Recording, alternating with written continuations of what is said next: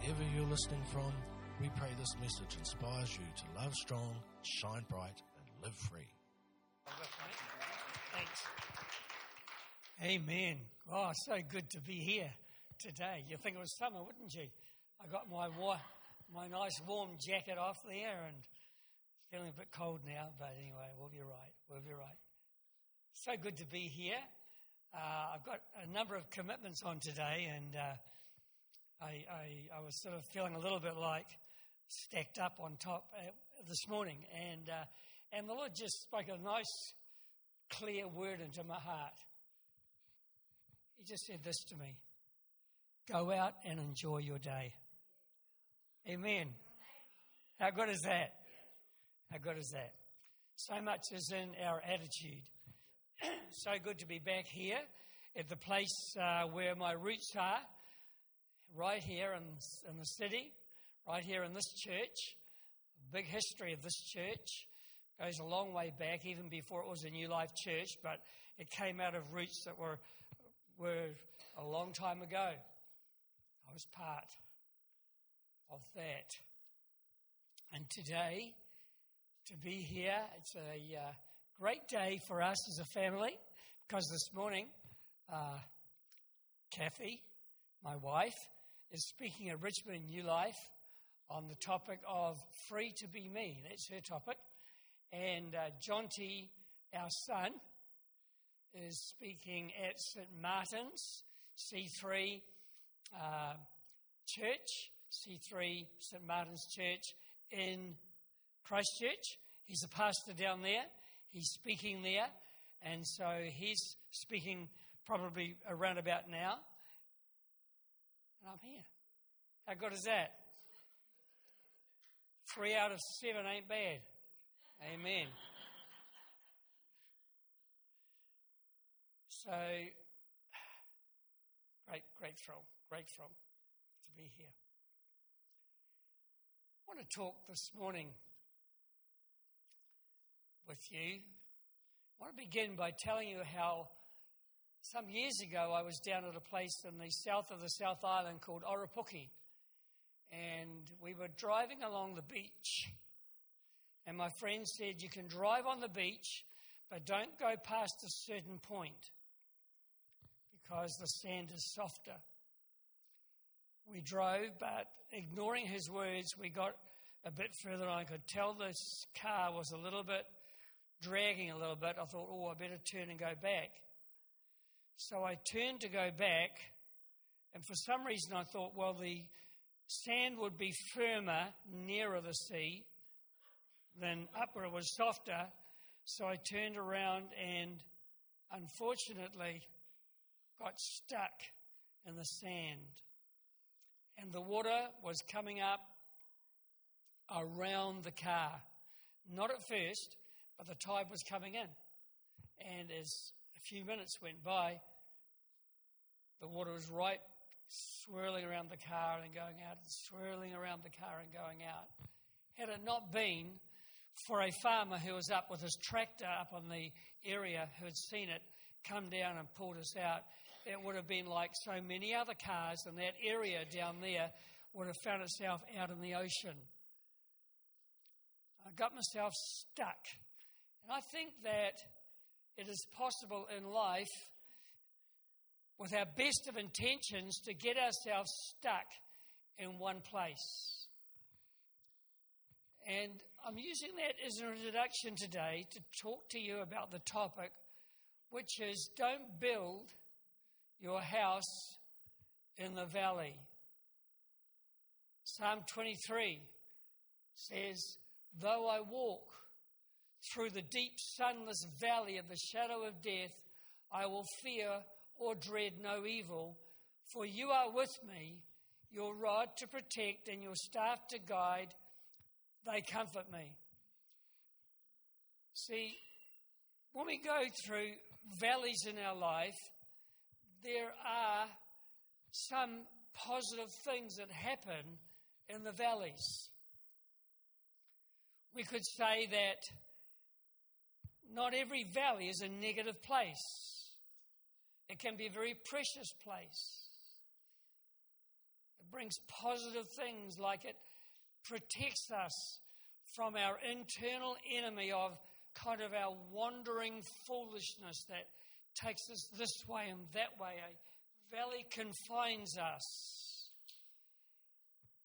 and it keeps us from our wandering. We have to learn in every valley to embrace uncertainty in our life, knowing that God is a God who will give us perfect peace as we trust in Him in every situation.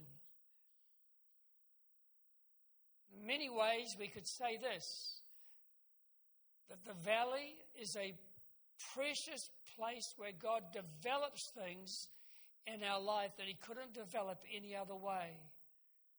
Because in the valley, we come to know His presence. He said, when you go through a valley, He says, I am with you. In the valley, we come to know His power. For He says, when we go through the valley, the psalmist said, I will fear no evil. We come to know His protection because His rod and His staff, they comfort us. The rod beats off our external enemies, while that staff snatches, snatches us from harm's way and brings us into the heart of the shepherd. In the valley, we come to know his amazing provision because there in the valley, the river flows, and we come to encounter and to learn to live in the river of God. And there in the valley, we come to know his purpose in our life. For we are on a journey and we have a destination and a destiny to fulfill in this life. And the valley is a place of growth, place of pools, a place of shade from the heat. We grow and we come to know Him as our true shepherds. Our priorities are ordered aright. We learn to focus on what matters most and we learn to discover our true values in life. Can we see this? That the valley can be a really positive place. There are, they are def- there are defining moments in the valley. But let me now just give you a word of warning. Though there are defining moments in the valley, we should never let those moments define us and who we are. I remember seven years ago when I woke up with pain in my chest and realized that I was having a heart attack. Drove myself into Nelson Hospital, which you should never do, by the way. because the sooner you get there with, and get ambulance care, the better it is long term for your heart. Got my way into the hospital, was told you are having or you've had a heart attack right now. You've had it. You've had it or you're having right now a heart attack. Ended up being told that stents would not do the job because I had about seven areas of constriction in my heart. So I had to go and receive heart surgery, quadruple bypass surgery at Wellington Hospital. Was a defining moment. It was a moment of change. It was a valley. But we must never let our valley define us. We can get stuck in our valley. I can camp around the things I go through. And so that everyone says, oh, that's Steve, he is such and such. Oh, that's Steve, his son went to jail. Defining moments must never define who we are. Because we can get stuck in that valley. And I want you to notice the words that we had on the screen a little while ago. Though I walk through the valley of the shadow of death, I will fear no evil. God doesn't want us to build a house and live in that valley. He wants us to pass through the valley to the life that He has for us. Yes, we grieve the loss. Yes, we go through suffering in life. But God never intends that the suffering would be our dwelling place, but that He would use it for His glory and for His good and for the benefit of the body of Christ and the world in which we live. Because Paul said, the things that happened to me, he says, they worked out for the furtherance of the gospel. And so it is today that God has great purpose in the things that happen in our life.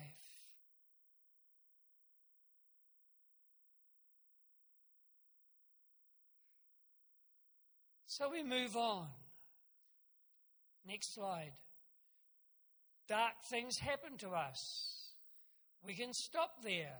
We can bring, bring the building crew in. We can say, let's camp here, let's stay here.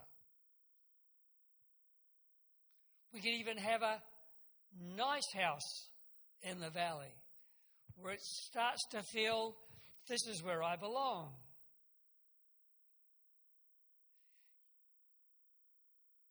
I have noticed sometimes that we can do that with sickness because we love the attention and we love what's happening in our life, that some people can actually just stay there and say, Well, this is nice. I'll build a house here. God said, I'll take you in through the valley. I'll take you out of that and through that time. Because in that valley, the mist rolls up from the river And It comes down from the hills. We can find ourselves in such a deep mist that we can barely see from here to the front row. Our vision is blocked. We can feel depressed. Let our depression be a place in which we get stuck. And all the time, God says, Don't build a house here. Why would you choose to live in the valley when you can live on the mountaintop? Live in the sun and see views that go from mountaintop to mountaintop to mountaintop.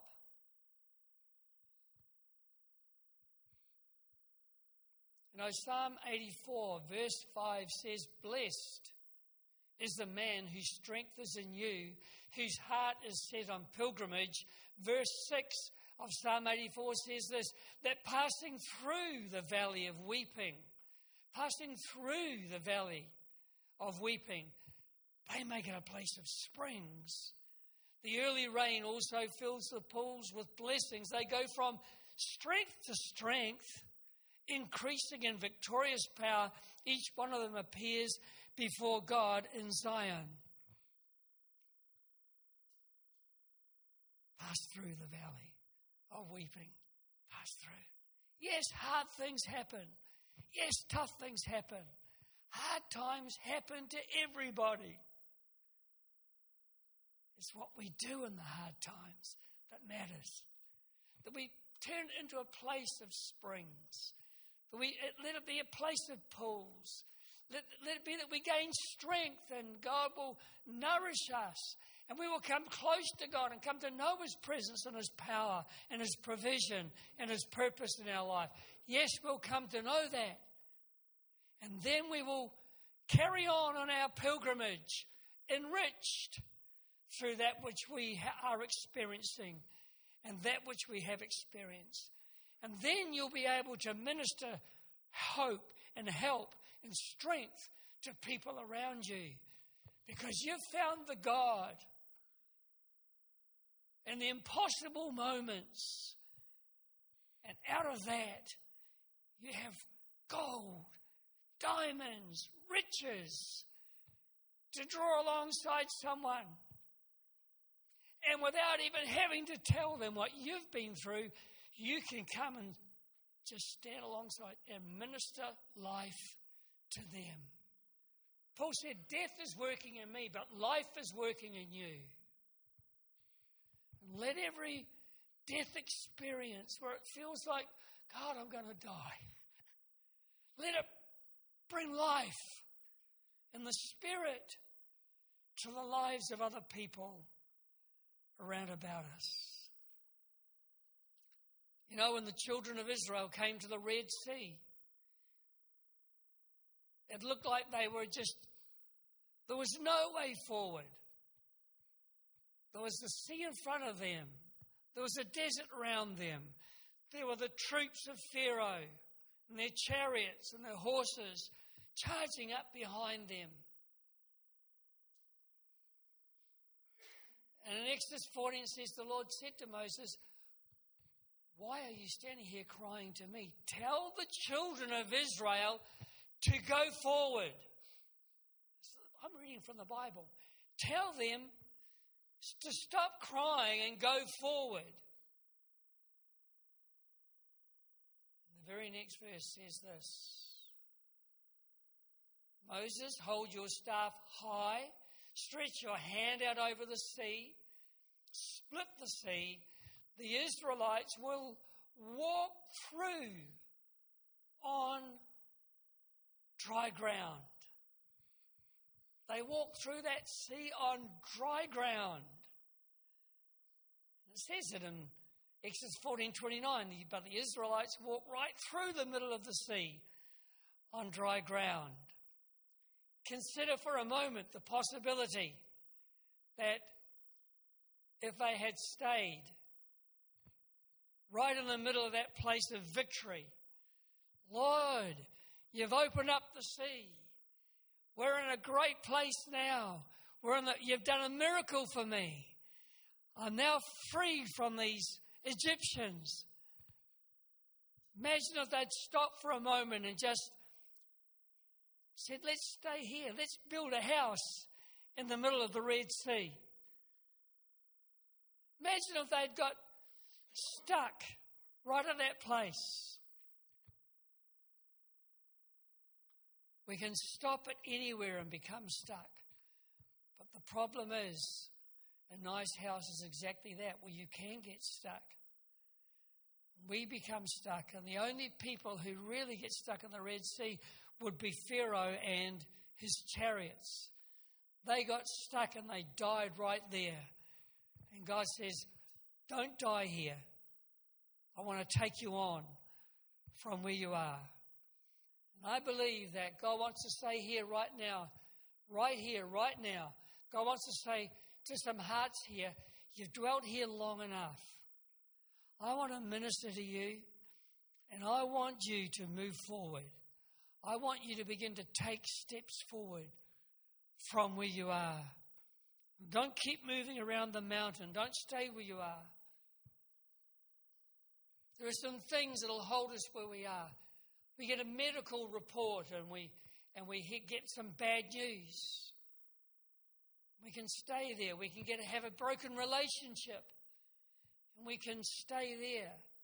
We can get stuck with a job loss or a job being restructured. We can get stuck with financial difficulties. When God wants to bring us from a place of financial difficulties to financial freedom, we can get stuck in our life with things like family rejection and, and that it seems like all the time that we are just dwelling in that place where we've got family members who reject us. Families are very complex things, are they not? One of my kids said one day about our family, they said, We're such a dysfunctional family. I was offended by it. Until I realized this that I don't know any families that are not dysfunctional in some form, in some way. Families are complex. And we can kind of build a house there and say this is how it's going to always be. But the thing that changes everything is God and our attitude. You know, we can live in the realm of depression. We can be offended and live there, and so that so that we just never move out of that place of offense. We never get beyond it, and we build a house there. It becomes a valley in which we live. We're offendable, we've been offended, and we carry an offense. And so when we meet somebody, we feel offended. Sometimes we can feel offended with God. We can say, God, somehow I'm offended because you didn't work things out exactly the way I wanted you to do it. And we, and we build a house there, and it defines us. Steve King, the offended one, offended by someone in the church, offended by something that happens at work. And so we dwell there. Or we dwell on the place where we've been disappointed with our dreams. We dreamed about a different world. We dreamed about a different life. But somehow, some things happened, and maybe we made some wrong choices. And we, and we live in this realm of disappointment, and we build a house there. And we don't go beyond it. There are so many things that we could talk about are places where we can stop and dwell and find our, find our place. God has a much better place for us to live in. So, what must we do if we get stuck in the valley? Well, first of all, we must recognize that we are stuck. That's the first thing. Secondly, we're going to learn that we can walk through a door of hope into a different future. Hope, a confident trust with the expectation of fulfillment. To believe that, as we sang this morning, God is working all things together for our good and for the good of those who love God and for the good of those beyond our own lives. For our good and other people's good. He's a good, good Father. And hope is the anchor of our soul and causes us to view life with a positivity Hope is the anchor of our life, the expectation of good.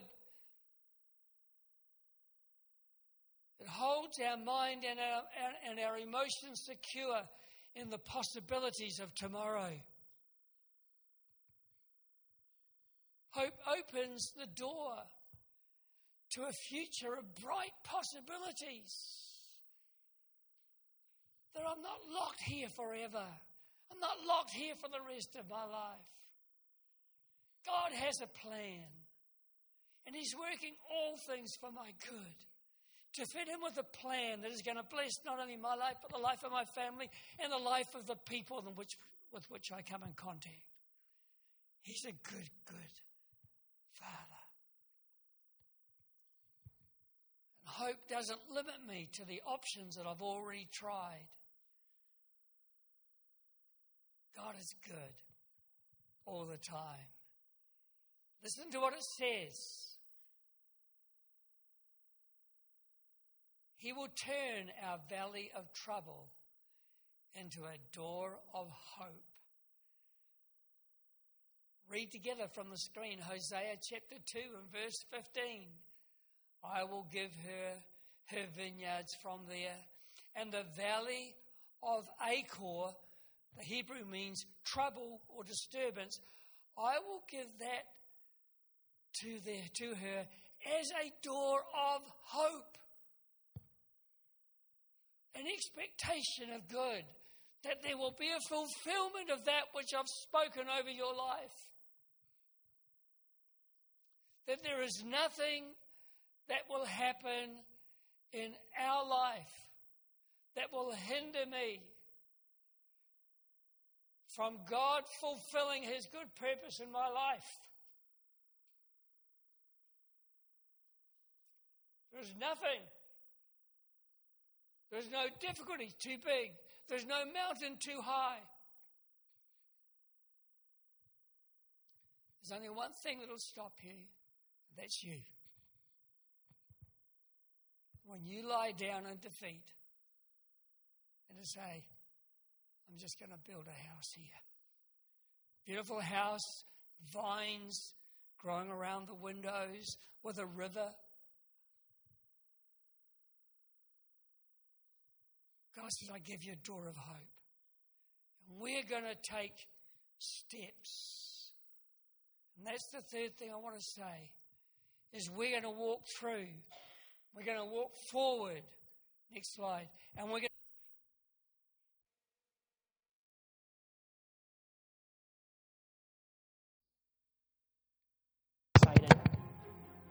But then um, through high school, um, the enthusiasm of what I had done began to wane, especially when I started confusing the abundant Christian life with the great American dream. My prayers were so self centered, like, uh, God, help me to lose weight. God, I need a new boyfriend. God, give me good grades on this test. Unfortunately, I guess I thought I had done God a great big favor by accepting Jesus as my Savior. And I remember right around my senior year of high school, I prayed, Lord, I, am not, I'm not doing this Christian thing right, and I know it. I don't want to go off to college and defame your good name, smear your reputation. I know it's about far more than just me, so do something in my life to jerk it right side up because I'm really living this life wrong.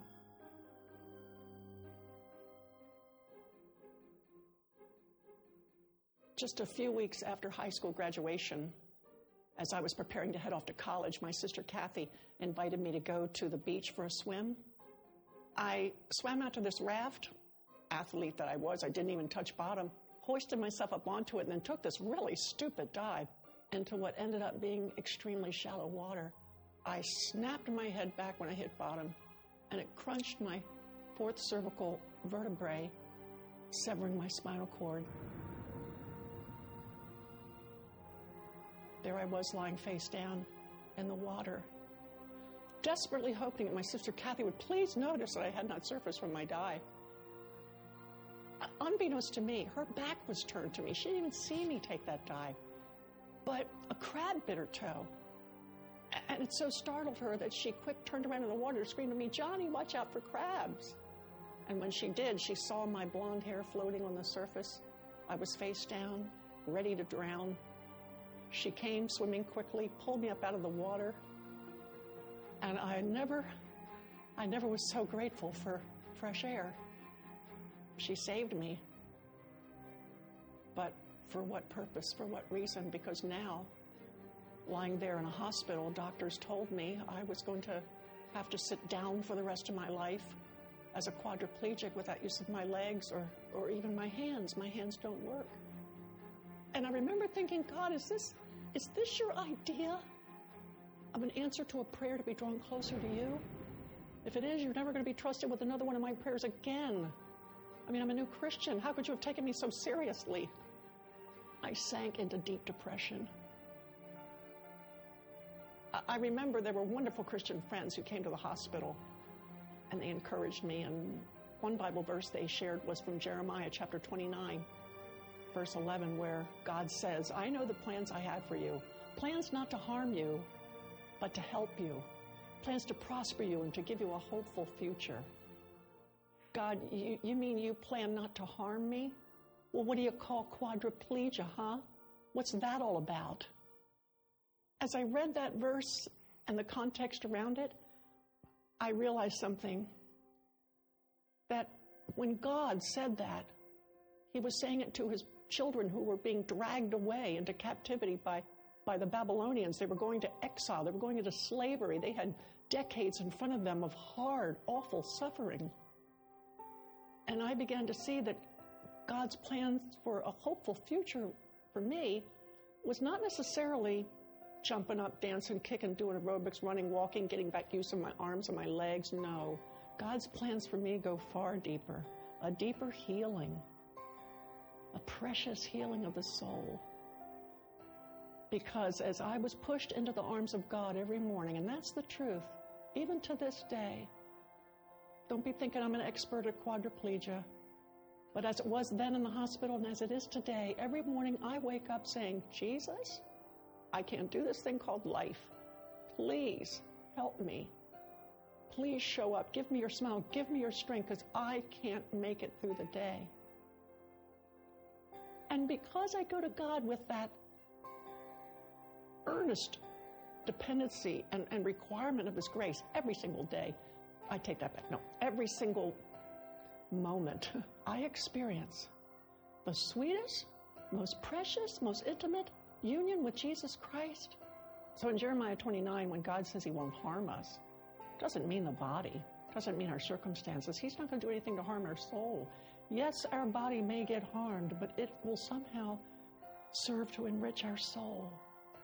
In closing, let me just say that quadriplegia, 46 years of it, that's a long time. I deal with chronic pain. I, um, I had breast cancer a couple years ago, and I remember, I remember as my husband was driving me home in the van from chemotherapy one day, we were talking about how suffering is like little splashovers of hell, kind of like waking us up out of our spiritual slumber. And then we, we pulled in the driveway and he said, Well, then what do you think splashovers of heaven are? Are they those easy, breezy, bright times where everything's going your way, where you have health? And we said, No. Splashovers of heaven are finding Jesus in your splashover of hell. And to find Jesus in your hell is ecstasy beyond compare. And I wouldn't trade it for any amount of walking in this world.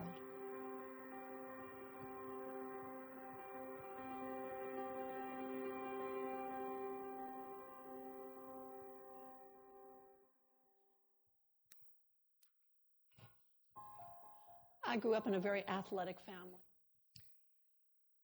How's that? Isn't that something? Something beautiful, something good. All my confusion he understood. All I had to offer him was brokenness and strife. But he made something beautiful out of my life. Paul said, I want you to know, brethren, that the things that happened to me have actually turned out for the furtherance of the gospel. How good is God? Amen. God is good. God is good. All the time, God is good. Not just when everything goes smoothly, but when we go through those rough valleys, still God is good. I would have fainted, I would have lost heart if I had not believed to see the goodness of God in the land of the living. The goodness of God. Yes, the goodness of God in heaven to come. But that verse is the goodness of God in the land of the living. And I believed to see the goodness of God. I wasn't seeing it. It was all difficult. It was hard.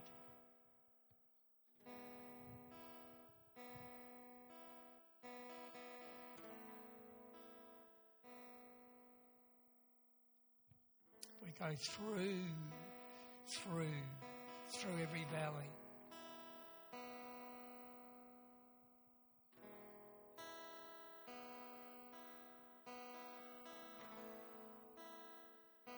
God is good.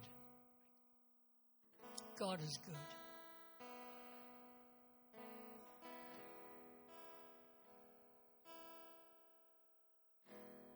Just drinking of His goodness. Let Him shower His love upon you.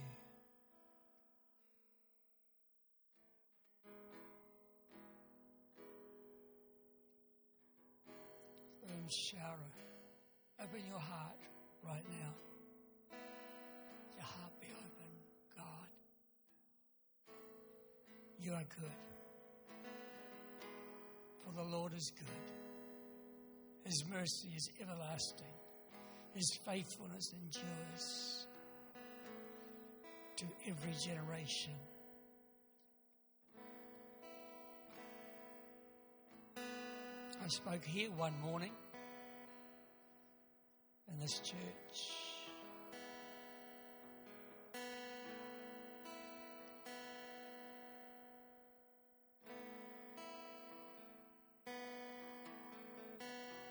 Some years ago.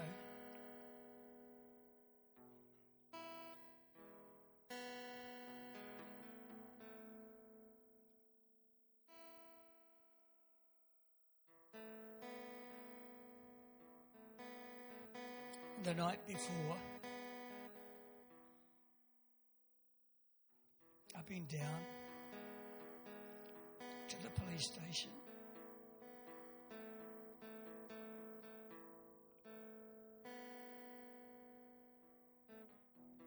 Picking up my son.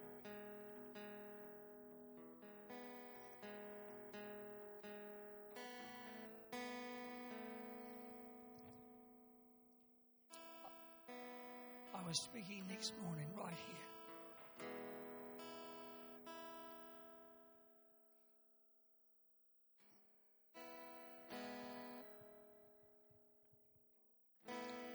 And experiencing what I'm talking about today. The deep pain, the deep pain of being in a valley.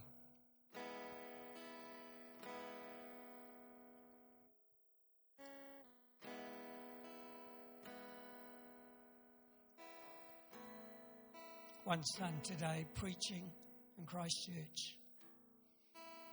One son who ended up in prison. That's not the end of the world, by the way. It's not unusual, but he ended up in prison five times. That's a valley.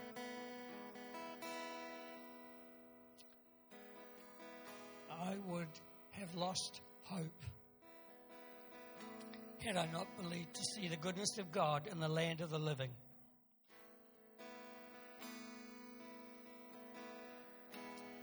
And now, these years later, I hadn't thought about this till right now.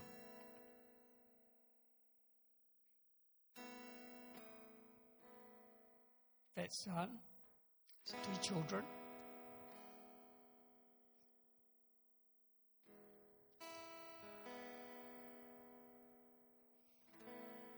He's been out of trouble for, I don't know, at least a dozen years, maybe more. No, no more trouble. Fantastic father.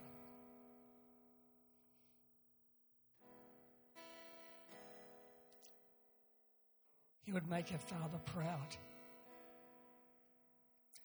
But you see, what am I saying this for? Because valleys are not places that we should live in and let it define us. but we should move through the valley, through the valley of the shadow of death, through the valley. and know that His presence strengthens us.